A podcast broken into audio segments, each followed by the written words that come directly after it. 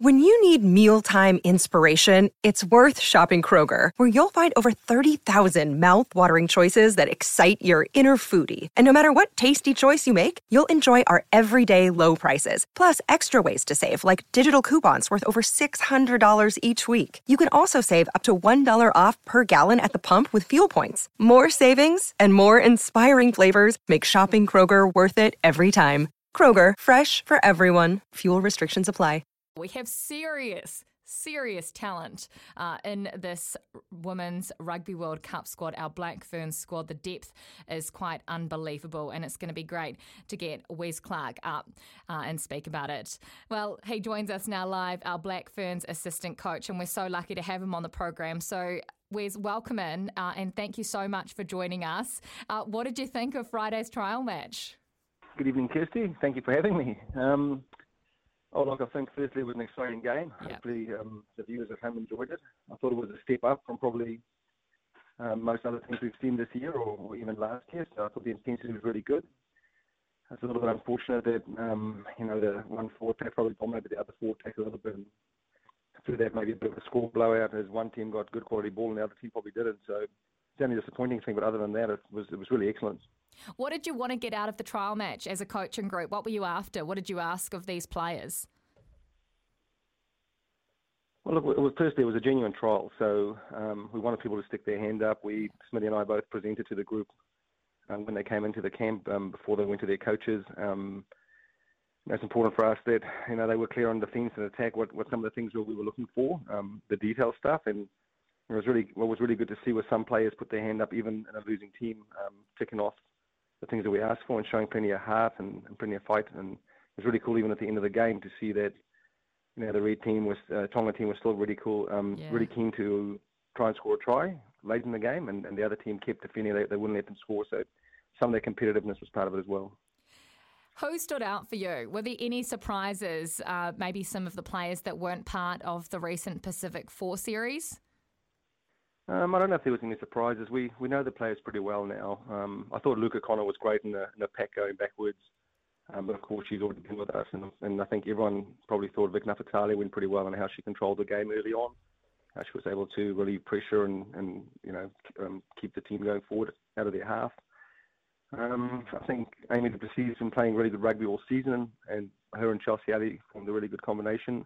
They even swapped over 12 and 13 halfway through the game, and not a beat was skipped, so that was pretty impressive to see. I thought Hazel, Hazel Tubic was great. Both halfbacks were great. Yeah, there's so much depth in New Zealand rugby, right? Just with the names that you've mentioned there. Um, one of those, Victoria Subritzky Nafatali, uh, she hasn't played for the Black Ferns for a few years now since the last Rugby World Cup. Where where has she been? And is she back in the mix now? She's such an exciting player to watch, isn't she?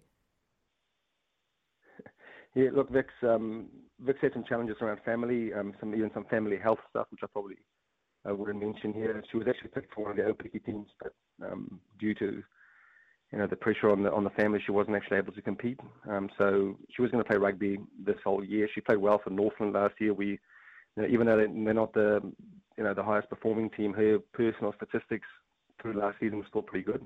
Yeah. So we've been keeping an eye on her. I've been keeping you know in contact with her and all that. And what's really good to see is that you know um, she's got herself in great nick. Um, obviously, like I said, there's been some family issues in that that's, that's hampered her preparation, but uh, she's in good nick and um, she's really keen to play. So she, she, put her hand up, didn't she? Yeah, absolutely. It was so awesome to see her back out there. Uh, what about some of the uh, experienced heads? I won't call them the old heads, but uh, the wise ones, some of the returning players, um, Charmaine McMenamin, Eloise Blackwell, Les Elder, these types. What did you think of their performances over the weekend?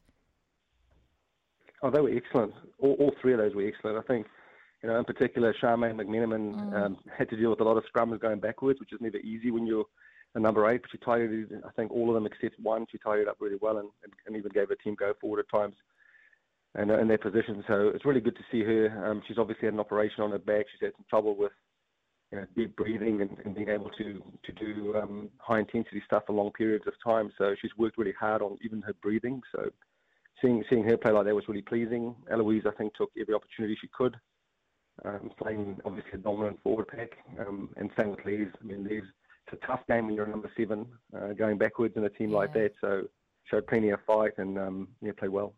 You've got such a tough job, Wes, uh, not just you, but the entire coaching and selection group. What, what's going to be the hardest positions to pick when you have to narrow down a squad for the Laurie O'Reilly? That's a great question. I haven't actually thought about that. Um, the hardest positions, I think they're all pretty tough at the moment. Th- you know, front row is always going to be interesting for us because yeah. we've got to take nine to the World Cup, so there's plenty of opportunity for people to still put their hand up and we may even you know experiment a little bit more. You know, bring people in, give them a go, see how they perform.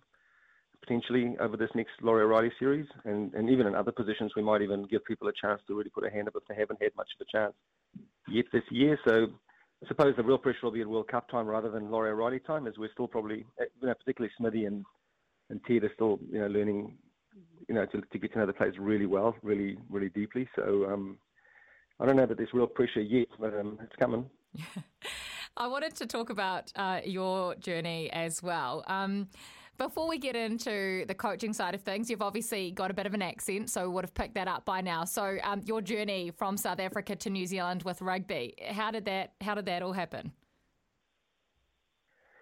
Oh, geez. Um, I'll, I'll, try and keep it short. It's been 20, 22 years now. Yeah. Um, but essentially, I came over to play a bit of rugby for the Papakura Rugby Club back in '97. I uh, played a couple of seasons there, and I met a, a young lady who, I, uh, followed me back to South Africa. Then I followed her back here, so I ended up staying and played, you know, a bit of rugby until about 2002. But by that stage, I had a couple of concussions, so probably wasn't, you know, the most physical player anymore. And I was really keen on getting into coaching, so I was pretty young still. Yeah. Um, and I got into coaching through Darryl Suasua, who I was coaching the Black Ferns at Marist, Auckland Marist. So um, my first gig was coaching the Auckland Marist women's team, who had 12 Black Ferns at that stage, and throughout I've always coached every year for the last 20, 20 odd years. I've coached women's rugby, um, but but through that I've also uh, moved to Manawatu, uh, became an RDO. I was a manager for the Turbos. I did some work for NZR and coach development, and then I ended up coaching the Turbos with Dave Rennie in 2011, um, which was a pretty crucial juncture for me, I suppose. I learned heaps from Reens. Um, that didn't quite work out. And the end of 2013, I think um, I split from the turbos and got probably pretty hard back into the women's game again. And in 2015, I was uh, selected the first time as an assistant coach for the Black Ferns. So this is the well, it's year eight for me in the Black Ferns.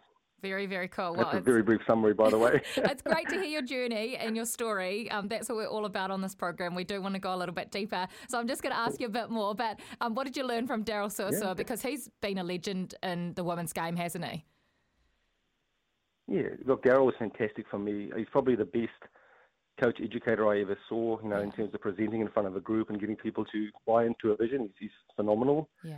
Um, he taught me plenty about the game as well. He's very creative in how he thought about things particularly in how he saw players. So oh, he was he was massive. He's pretty much made my career. So I'm, I'm deeply thankful for um, bumping into Darryl Suasua at Auckland Marist. And, and, talk about Marist. Um, who were the girls that were playing at that stage, and and what was it like? Because uh, I've had conversations with some of our legendary players, Anna Richards of the world and whatnot, and um, they made sure that they were always vocal. well, Anna was a college rifle, so there was a fierce there's fierce rivalry there yeah. back in the day. To be honest with you, with my career, the first year I coached Marist was in 2002, and we had 12 Black Ferns who had just won the World Cup. Yeah. And I was a horrible coach. I was a young young coach, and we ended up losing the final to College Rifles, and with 12 Black Ferns who had just won a World Cup. So I didn't know what I was doing. In fact, I was never going to coach again. Um, and Darryl Suasua actually rang me I was in a construction site in Auckland in a building, and he rang me up and said, "Mate, you've got to come back. You've got to keep coaching the girls like you. You're good at it. Don't don't don't step back because you've had one setback, sort of thing." And it took me about two and a half hours to convince me, but um, like I said, crucial crucial point for me in my career. Um, players in that team, geez, the list is so long. Monika Vanaar, Susie Shortland, Tammy Wilson, um, Diane Kahuta, um, Victoria Heighway. Um, I can't remember some of the names now ended up Huriana Manuel came in the following year, I think. A whole uh, a whole list of legends, really. Wow. Seattle from Australia. Wow. back in the day. Very, very cool. That's a great story. Um, so that was massive. You were going to walk away from rugby. And, and tell us, Wes, why the women's game? Since you dabbled in both coaching the men's uh, and a bit of women's as well, what did you like about um, coaching women? Geez, I could talk about that all night. um, well, the first thing is you know, they were, when I first started, they were the underdogs. You know, Yeah. women's rugby was nowhere near as popular as it is now. Um, they were sort of on the fringe of society, some of them. Um, so I, I love that side of it because the reality was that they loved the game just as much as the boys did, and they Yeah. still do. In some cases, more because it's not a job for all of them yet. So the, the sheer passion for the game was the same passion I felt. So I love that side of it. Uh, the second thing I've always found is that you know back then especially, but also now, just the appreciation they always show to their coaches. Like they're very thankful for anything you give and, and any help and any learning. So that's that's satisfying when you're a young coach. Um, and I think as a young coach or even a coach now, quite often you, you deal with adult. Well, back in those days more so than now, but you had adult learners who had never really played the game before, so a lot of them came into the game late. So it was easy to make uh, changes really quickly and, and help people really quickly and get games really quickly. So as a, as a young coach, they were satisfying. Um, but I suppose the thing that kept me going all throughout is, is that love of the game they had. And, and just finally, before we let you go, Wes, um, what's it like coaching this incredible group of wahine at the moment in New Zealand, and, and what's so special about being part of this Black Ferns team?